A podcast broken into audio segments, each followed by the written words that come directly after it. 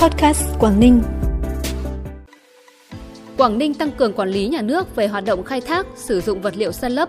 Dự kiến tháng 12 năm 2023 sẽ diễn ra hội trợ thương mại du lịch quốc tế Việt Trung – nghiên cứu xây mới đường sắt Lào Cai, Hà Nội, Hải Phòng, Quảng Ninh trong giai đoạn đến 2030 và tầm nhìn 2050 là những thông tin đáng chú ý sẽ có trong bản tin podcast hôm nay ngày 7 tháng 9. Sau đây là nội dung chi tiết.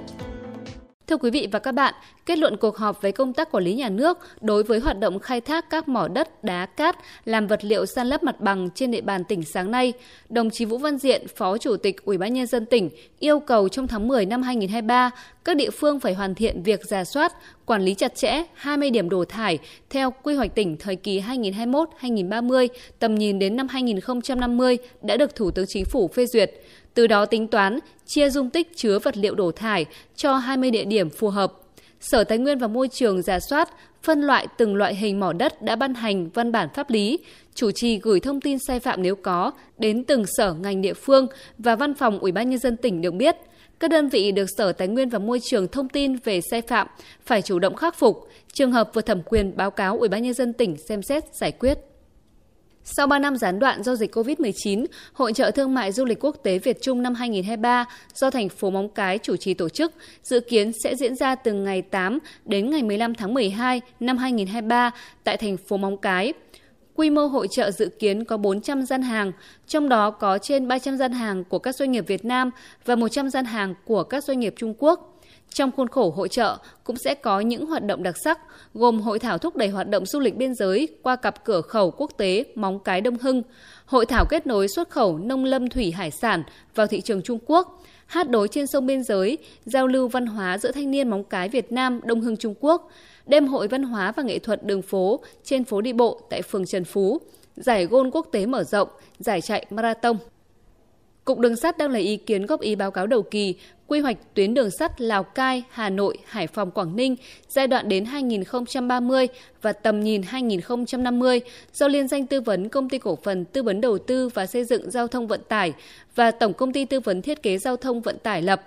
Đơn vị tư vấn đề xuất nghiên cứu tuyến đường sắt mới Lào Cai, Hà Nội, Hải Phòng, Quảng Ninh, tổng chiều dài toàn tuyến 441 km,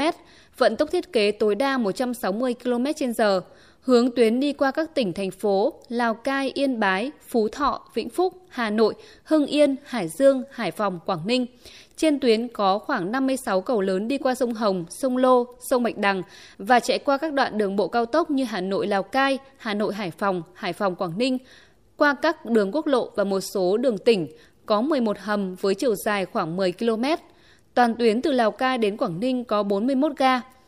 Theo đề xuất của tư vấn, tuyến đường sắt sẽ có điểm cuối tại ga Hạ Long cho tàu khách và ga Cái Lân cho tàu hàng. Ngoài ra còn có các ga gắn với cảng biển như Lạch huyện, Nam Đồ Sơn, Nam Đình Vũ, Đình Vũ. Bản tin tiếp tục với những thông tin đáng chú ý khác nhằm quyết liệt ngăn chặn các hành vi khai thác thủy sản bất hợp pháp, không khai báo và không theo quy định. Từ tháng 8 năm 2023, Ủy ban nhân dân tỉnh Quảng Ninh đã làm việc với 9 địa phương có biển, yêu cầu đẩy nhanh việc đăng ký đăng kiểm, cấp giấy phép khai thác của toàn bộ tàu cá theo quy định, xử lý nghiêm các chủ tàu cá khai thác hải sản bất hợp pháp, không báo cáo không theo quy định. Các địa phương có biển nắm bắt sát diễn biến khai thác thủy sản, người đứng đầu địa phương chịu trách nhiệm khi để xảy ra vi phạm về IUU. Sở Nông nghiệp và Phát triển Nông thôn tổ chức trực ban 24 trên 24 giờ, theo dõi, giám sát tàu cá trên biển, ghi chép và lưu trữ thông tin tàu cá vi phạm, cập nhật thông tin tàu cá mất kết nối VMS, lập danh sách tàu cá không đi khai thác, tàu cá có nguy cơ cao vi phạm khai thác IUU. Từ những động thái quyết liệt trên, chỉ trong vòng hơn một tháng qua, các đơn vị chuyên môn cấp tỉnh đã cập nhật dữ liệu đăng kiểm tàu cá trên VnFishBase đạt 65,6%, tăng 53,6%, cấp giấy phép khai thác đạt 71,5%, tăng 2%. Đối với các địa phương cấp huyện, số tàu đã đăng ký được cập nhật hệ thống là trên 3.700 tàu, đạt 99,3%, tăng 40%. Công tác cấp giấy phép khai thác thủy sản tăng 0,4%. Tính đến hết ngày 1 tháng 9, toàn tỉnh có 117 trên tổng số 233 tàu đang duy trì kết nối VMS. Như vậy là đã có 65 tàu kết nối trở lại so với thời điểm ngày 5 tháng 8.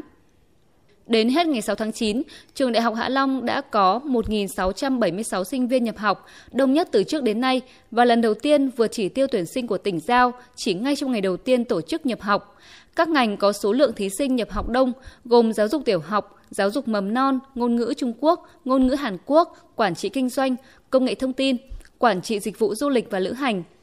Trường Đại học Hạ Long tiếp tục tổ chức cho thí sinh nhập học đợt 1 năm 2023 ở các ngành đào tạo từ nay đến hết ngày 20 tháng 9, đồng thời tiếp tục xét tuyển các đợt bổ sung. Sáng nay tại Trung đoàn 244 thành phố Uông Bí, Bộ Chỉ huy quân sự tỉnh Quảng Ninh phối hợp với Trường Quân sự Quân khu 3 tổ chức lễ khai giảng đào tạo sĩ quan dự bị binh chủng hợp thành khóa 17 năm 2023. Tham gia đào tạo sĩ quan dự bị có 60 học viên là hạ sĩ quan dự bị 1 đã biên chế, sắp xếp vào các đơn vị dự bị động viên của các huyện thị xã thành phố trong tỉnh. Trong thời gian 3 tháng đào tạo tập trung, các học viên sẽ được trang bị những kiến thức cơ bản về lý luận chủ nghĩa Mác Lênin, tư tưởng Hồ Chí Minh, luật lực lượng dự bị động viên, luật dân quân tự vệ, kiến thức cơ bản về hoạt động công tác đảng, công tác chính trị, điều lệnh đội ngũ, điều lệnh quản lý bộ đội, kỹ thuật chiến đấu bộ binh, địa hình quân sự, chiến thuật binh chủng hợp thành, huấn luyện thể chất. Phần cuối bản tin là thông tin thời tiết. Thưa quý vị và các bạn, theo dự báo của Đài khí tượng thủy văn tỉnh Quảng Ninh, ngày mai tại các địa phương như Đông Triều, Uông Bí, Quảng Yên, Hạ Long, Cẩm Phả, Tiên Yên tiếp tục có nắng nóng với nhiệt độ cao nhất là 35-36 độ. Các khu vực khác nhiệt độ cao nhất trong ngày phổ biến từ 33 đến 34 độ. Dự báo từ đêm mai, ngày 8 tháng 9, tỉnh Quảng Ninh có mưa rào và rông, chấm dứt đợt nắng nóng này. Thông tin về thời tiết vừa khép lại bản tin ngày hôm nay. Cảm ơn quý vị và các bạn đã quan tâm đón nghe. Xin chào và hẹn gặp lại.